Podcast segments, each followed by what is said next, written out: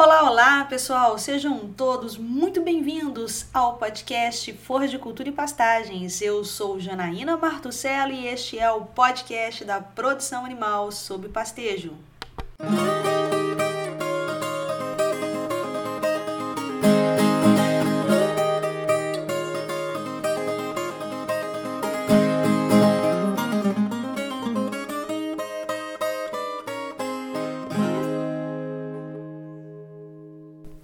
E aí, pessoal, que bom que vocês estão aqui de novo, fazendo companhia para mim nesse nosso podcast Forra de Cultura e Pastagens. Quero muito agradecer você por estar aqui de novo. E se você ainda não ouviu os podcasts anteriores, eu te convido a escutar, porque a gente está falando aqui de uma sequência de plantas forrageiras que são as mais utilizadas nos sistemas de produção do Brasil. E hoje a gente vai falar de Sinodon. Nós vamos ouvir também algumas pessoas utilizando a pronúncia Sinodon mas eu vou utilizar aqui Sinodon, de cabo a rabo nesse nosso podcast. É um gênero bem pequeno, mas é extremamente importante, porque ele é utilizado em uma vasta área de pastagem no Brasil e algumas, inclusive, têm papel ornamental. Então, o que, que acontece? Forrageiras do gênero Sinodon são plantas que aceitam a fecundação e cruzamento. Então, existe todo um trabalho de melhoramento genético que utiliza híbridos para poder colocar no mercado. Mas eu já quero destacar aqui para vocês que nós não temos um programa de melhoramento genético de sínodo no Brasil. Ao contrário dos programas de melhoramento genético brasileiros, né, como por exemplo a braquiária, pânico e penicetum purpúreo, o programa de melhoramento genético de sínodo ele acontece nos Estados Unidos e a gente acaba trazendo para cá essas cultivares, tá? Então o que que acontece? De uma forma, de, de forma geral, as cultivares de sínodo elas vão ser divididas em dois grupos. O grupo que a gente denomina estrela, que são plantas não rizomatosas, e o grupo que a gente denomina bermuda, que são plantas rizomatosas. Ok, professora, mas o que seria uma planta rizomatosa? Então vamos ao nosso bom e velho parênteses. O que é um rizoma? O rizoma é um caule subterrâneo ao contrário de que muita gente pensa, rizoma não é raiz. É um caule subterrâneo que serve para guardar água e nutrientes. Então, plantas que apresentam rizomas, elas são plantas extremamente difíceis de serem erradicadas, porque elas vão estar sempre usando aquelas reservas de água e nutriente que estão lá nos rizomas. Tá? Então, não é raiz, rizoma é um caule subterrâneo que possui, inclusive, folhas aclorofiladas. Então, fechamos o nosso parênteses. Sabendo que a gente vai ter então as espécies né, de interesse nas cultivares de sínodo, que seriam né, Sinodon dactylum, que pertencem ao grupo Bermuda, logo plantas que apresentam rizomas, Sinodon nenfluensis, nenfluensis, olha só, que pertence ao estrela, e Sinodon plectiostachius. Eu brinco sempre com os meus alunos que eu adoro esse nome, esse nome científico parece nome de dinossauro, né? Não, pessoal, Sinodon plectiostachius, adoro falar esse nome. Tá? Então, sínodo, assim como braquiária, penicetum, pânico, é uma planta exótica, ou seja, não é uma planta nativa do Brasil. E só para variar, ela é uma planta que tem a sua região de origem sendo a porção tropical, em alguns casos também super, subtropical da, da África, tá? E também tem relatos de algumas espécies do gênero sínodo que estão isoladas no sul da Ásia e em algumas ilhas do Pacífico Sul. Mas, de toda forma, não é uma planta nativa do Brasil.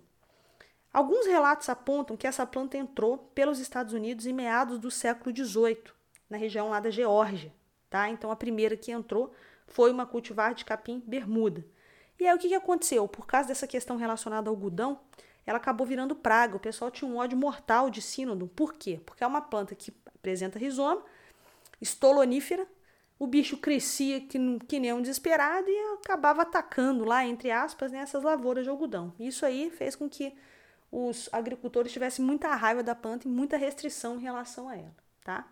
Tudo bem, essa é a história americana, mas como é que foi que sino não chegou no Brasil? Tá? Então, a introdução de cultivares de sino no Brasil é pobremente documentada, a gente não tem certeza de nada. A gente sabe que, obviamente, essas cultivares melhoradas, como o Tifton na década de 80, vieram via Estados Unidos.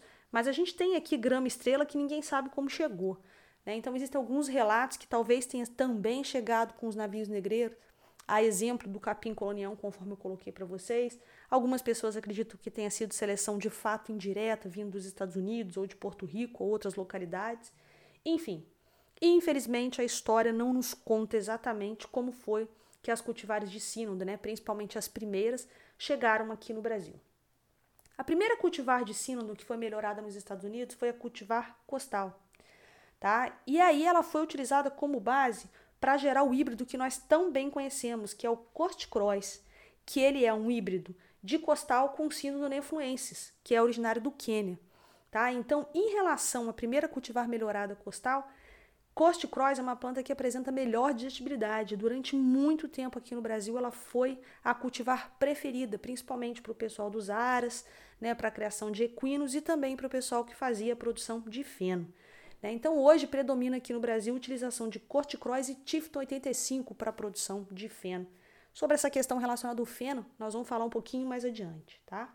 Então, o local base do melhoramento genético de Sínodon é o município de Tifton, nos Estados Unidos. Daí essa nomenclatura, né? Então, a gente tem aqui no Brasil a mais utilizada, Tifton 85, que até o momento é a cultivar de Sínodon, que reúne o maior número de características desejáveis para a gente. Tá? Então, o Tifton 85 nada mais é do que um híbrido, originário do cruzamento do Tifton 68, 68 tá? que inclusive há muito confundimento. Tem muita gente aí que planta Tifton 68 achando que é 85, tá? Então a gente precisa avaliar as duas plantas para poder saber se você não está levando gato por lebre. Tá? O Tifton 85 é uma planta que é muito mais robusta do que o Tifton 68 e inclusive apresenta melhor digestibilidade e maior produtividade. Tá? Então o Tifton é, 85 é o cruzamento entre o Tifton 68 e um acesso de Dactylon, de Sinodon dáctilo originário da África. Então a gente precisa tomar muito cuidado para não confundir o 68 com o 85. O 85 é muito melhor do que o 68, tanto em qualidade, tá, quanto em produtividade. E o 85 tem sido muito utilizado no Brasil não só para pastejo, mas também para fenação. Morfologicamente falando, as plantas de sínodo, independente da espécie, se seja lá Sinodondáctilo, seja algum híbrido interespecífico, tá? são plantas que são estoloníferas. Todas elas, então, crescem é, paralelamente ao solo, fazendo uma excelente cobertura do solo. Essas plantas se caracterizam de forma geral, mesmo que tenha uma diferença entre elas, por apresentar folhas finas e talos bem finos. É isso que caracteriza a utilização de sínodo como uma excelente planta para fenação. É uma planta, tá? Que infelizmente não se propaga por semente. Nós vamos falar da cultivar vaqueiro mais um pouquinho adiante, tá certo? Então é uma planta que não se propaga por semente. E isso acaba trazendo um grande problema para a gente, que é a questão de ter que propagar qualquer cultivar que seja, à exceção do vaqueiro, por muda. Né? Então, existem algumas regras para que a gente consiga ter uma boa implantação de um pasto de Tifton, de Corticross, tá certo? Ou de qualquer cultivar estrela, né? Qualquer cultivar de sínodo. Primeiro, tem que ser plantado em solos úmidos, tá? Então, solos muito secos vão trazer problemas e essas mudas não vão germinar. Então, a gente tem que respeitar o período chuvoso da nossa região. Utilizar mudas recém-colhidas. Gente, a gente fazer armazenamento de muda, ainda que por curto período de tempo, eu estou falando de coisa relacionada a 48 horas, vai diminuir drasticamente a viabilidade o vigor da muda e o pasto pode ficar mal implementado ou demorar mais do que você esperava. Esperava, desculpa. Deixar as pontas da muda aparecendo acima da superfície do solo. Não enterrem tudo. Cerca de 20 a 20%, 20 a 25% da massa daquela muda tem que ficar aparecendo após o final do plantio. Tem uma necessidade de compactação desse solo logo após o plantio que é maior necessidade ainda quando esse solo é arenoso, tá? Então a gente precisa ver também a estrutura do solo. O objetivo principal da gente fazer essa compactação após o plantio é garantir o suprimento de água por capilaridade e assim facilitar essa germinação da muda. Uma outra coisa é fazer um controle muito bom de plantas invasoras, principalmente as dicotiledôneas, aquelas de folha larga, tá certo? Então vamos usar um 2,4-D aí, tá? E fazer o controle né, das outras plantas com outras formas aí de controle químico. A adubação nitrogenada em cobertura é imprescindível para o estímulo do perfilhamento e para a produção de estolões. E isso vai trazer para mim, então, uma garantia de colonização rápida e eficiente dessa área. Então, a, o respeito à fertilidade do solo é extremamente importante para que a gente obtenha sucesso nesse processo de formação de pasto do sínodo. Por quê? Agronomicamente, sínodo, independente da espécie, com uma menor exigência por estrela, é uma planta altamente exigente em fertilidade do solo. Mesmo que ela pareça que está cobrindo todo o solo, tá certo? Se você trabalhar com uma adubação escassa, você vai ter problemas relacionados à taxa de lotação. Então você tem que começar a diminuir a lotação do seu pasto e não vai ter os resultados esperados que você gostaria que tivesse com o pasto de sínodo. Então, não é uma forrageira também muito fácil de ser manejada, tá? Então tem que tomar cuidado porque fica muito material senescente na parte de baixo daquele dossel forrageiro, na parte de baixo do pasto. Tá? Às vezes os animais não consomem, isso aí é um problema que eu escuto muitos produtores falando, que tem problema com relação ao consumo, porque tem muito material morto e muito material senescente. Tá? Então o manejo é imprescindível, nós vamos falar um pouquinho mais adiante sobre isso, tá certo? Então, predominantemente, as cultivares de sino vão ser utilizadas para pastejo, com uma grande porcentagem de utilização para feno. A gente tem alguns relatos em que pode ser utilizada também na forma de pré-secado. Alguns trabalhos aqui no Brasil têm trazido bons resultados para a gente, como pré-secado, né? Que é mais ou menos você deixar aí a planta, grosso modo, explicando que é pré-secado. Depois a gente pode falar sobre isso em um outro podcast. É você deixar ela perder um pouco de água com o intuito de aumentar a matéria seca e depois cobrir, fazendo aqueles rolões, geralmente com uma lona, né? Bastante específico, um plástico, desculpa, específico, para poder fazer esse pré-secado. Tá? Então, o desempenho dos animais sob pastejo é bastante interessante em cultivares de sínodo. Por quê? Porque o valor nutritivo dessa planta é muito bom quando ela está bem manejada. Então, se eu comparo um sínodo com braquiária, com pânico, tá certo? Todo mundo manejado adequadamente, como manda o figurino, tudo certinho, provavelmente em relação ao valor nutritivo, eu vou ter melhores resultados se eu estiver utilizando o sínodo, tá? Porque ele vai ter maior teor de proteína e menor teor de fibra. Então, nesse sentido, ela é uma planta que apresenta muitas vantagens. Eu estou falando de qualquer um, tá? Eu estou falando de Tifto 85, estou falando de Corte Cross, tá? De todas as cultivares a menos, a menos exigente em fertilidade do solo, que vai produzir menos e te entregar menores resultados, né? Seria a cultivar estrela, tá? Então, o capim estrela é aquele que vai trazer para a gente o menor desempenho. Mas ainda assim, a gente tem relatos de desempenho animal, por exemplo, de 700 gramas de ganho por dia só em pastos de sínodo e lambendo sal. Tá? Então, eu tô, tô trazendo resultados para vocês aqui de capim estrela. Né? Isso aí que, que faz né, com que essa planta também nos chame atenção. Mas eu volto a enfatizar para vocês que o manejo do pastejo é imprescindível, tá certo? Para que a gente consiga bons resultados com essa planta. Né? Então, volto a dizer também que não é uma planta assim tão fácil de ser manejada. Embora a gente não veja aquele absurdo de alongamento de como que a gente encontra em cultivares de pânico mal manejadas, ou em algumas cultivares até o curumim de capim-elefante, algumas braquiárias menos dóceis para o manejo, isso engana, tá? Porque não é uma planta que tem essa facilidade toda, porque a gente tem que cuidar da taxa de lotação e da oferta de forragem. E como eu faço isso? Tá? Então a gente fala um pouquinho de manejo agora de sínodo. Temos que prestar atenção na altura que esse pasto vai estar, tanto em lotação contínua quanto em lotação rotativa, tá? Porque a gente tem relatos de trabalhos em um e outro. Temos inclusive trabalhos que comprar, comparam as duas formas, de, os dois métodos de se utilizar é, sínodo, tanto no contínuo quanto no rotacionado, tá certo? E o que a gente tem observado, o que a gente tem visto, o que a gente leu nesse trabalho, tá? É que se bem manejado, não há diferenças expressivas e significativas na produção animal em qualquer um desses dois sistemas. Mas vale salientar, tá certo? Que os resultados melhoram absurdamente quando você trabalha em sistemas irrigados.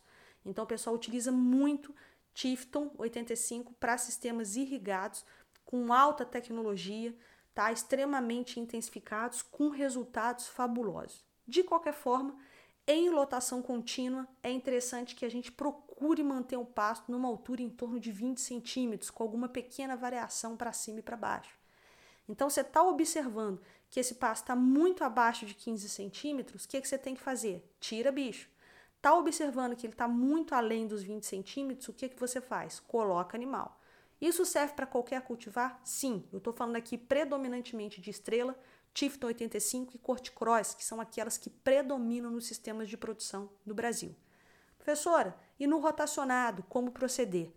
Para cultivares de sínodo, essas mesmas que eu comentei com vocês, altura de 30, saída de 15 centímetros, tem apresentado bons resultados. Podemos trabalhar também com uma flexibilidade de manejo com algo em torno de 25 e 30 centímetros para entrada, saindo com a metade né, da altura de entrada, a gente sai, né, no, deixa de resíduo. Outros cultivares também estão presentes aí no Brasil, como florico, tá certo? Utilizada para pastejo, florarquique, que é utilizada predominantemente para a produção de feno, porque ela tem alguns compostos que podem liberar ácido cianídrico e fazer com que seja tóxico para o animal. Então, quando você fena, esse material então se volatiliza e ela acaba perdendo esse potencial tóxico que ela teria. Tá? Então, florarquique é recomendado única e exclusivamente para feno. E existem alguns relatos de até 6, 7 cortes por ano em sistemas irrigados. Então, uma planta que responde bem à adubação tá certo? A irrigação e que produz altas é, quantidades de massa de forragem. E nós vamos estar tá falando aqui tanto para Tifton, corticóis, desculpa, corticóis, florico, florarquique, algo em torno de 20 toneladas, tá? Por hectare ano. A gente tem o capim estrela que produz menos, mas também porque é um pouco menos exigente em fertilidade, tá? E a gente tem também a cultivar gigs, que tem muita gente utilizando, mas a gente não tem muitos relatos. Tá? Então, a cultivar gigs, inclusive, não foi melhorada em programa oficial de melhoramento genético nos Estados Unidos. Ela foi melhorada numa fazenda particular, né, por um senhor de sobrenome Giggs, né, um, um pecuarista é, americano de sobrenome Giggs, e é por isso que ela tem esse nome. Né? E a gente não tem muitos relatos de exigências agronômicas, a gente tem pouquíssimos experimentos com a cultivar gigs, tanto nos Estados Unidos quanto, Brasil, quanto no Brasil, para eu poder conversar com vocês aqui sobre isso. Se alguém tiver experiência com gigs, peço inclusive que me escreva, ou pelo aqui mesmo, né, em comentários, ou me escrevam lá no, no direct do Instagram ou no YouTube, tá? Para que a gente possa trocar essa experiência, eu possa compartilhar com outros produtores ou com outros colegas. E nós vamos ter a cultivar que agora é propagada que chegou aqui no Brasil, que é a propagada por sementes, que é a cultivar vaqueiro. Tá? A cultivar vaqueira é a mistura de duas cultivares utilizadas para grama de jardim, por isso que ela cobre muito bem o solo. E tem também um acesso é, nesse cruzamento aí, que era utilizado especificamente para forragem. Né? Eu não sei exatamente os nomes, mas é interessante saber que é uma mistura aí de três é, genótipos para poder gerar cultivar vaqueiro. A semente de, de sínodon, não só do vaqueiro, qualquer espécie, é muito pequena. Então a gente tem que tomar muito, muito cuidado com a questão relacionada à profundidade de semeadura, porque senão não germina. Então, às vezes, muitos casos de insucesso para a implantação do vaqueiro, pode estar relacionada à profundidade de semeadura. A gente também tem poucos relatos né, de pesquisa aqui no Brasil com a cultivar vaqueiro. Volto a pedir também que vocês me avisem se tiverem alguns experimentos, algumas coisas que possa ser interessante para a gente poder dividir e difundir esse conhecimento. Mas de forma geral, né? Nos Estados Unidos, a gente tem alguns trabalhos relacionados à comparação de genótipos de sínodo que se propagam por mudas e que se propagam por semente. E a gente observa que há uma maior produção naqueles genótipos que se propagam por muda em relação àqueles melhorados é, para semente. Porque, de forma geral, as sementes elas são estéreis. Né? Então, por isso que a gente não consegue é, propagar essa, os sínodons por por semente, somente por muda, né? Por propagação vegetativa. Certo?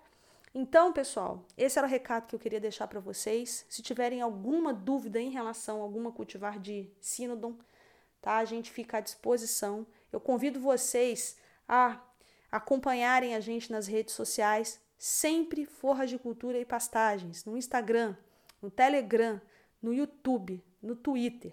Sempre estaremos lá como Forra de Cultura e Pastagens. E se vocês gostaram do podcast, eu peço que vocês compartilhem, que me avisem se gostaram, que me avisem principalmente se não gostaram, para que a gente possa melhorar cada vez mais a difusão da tecnologia e da ciência em forras de cultura e pastagens. Um grande abraço para vocês, pessoal. Fiquem com Deus.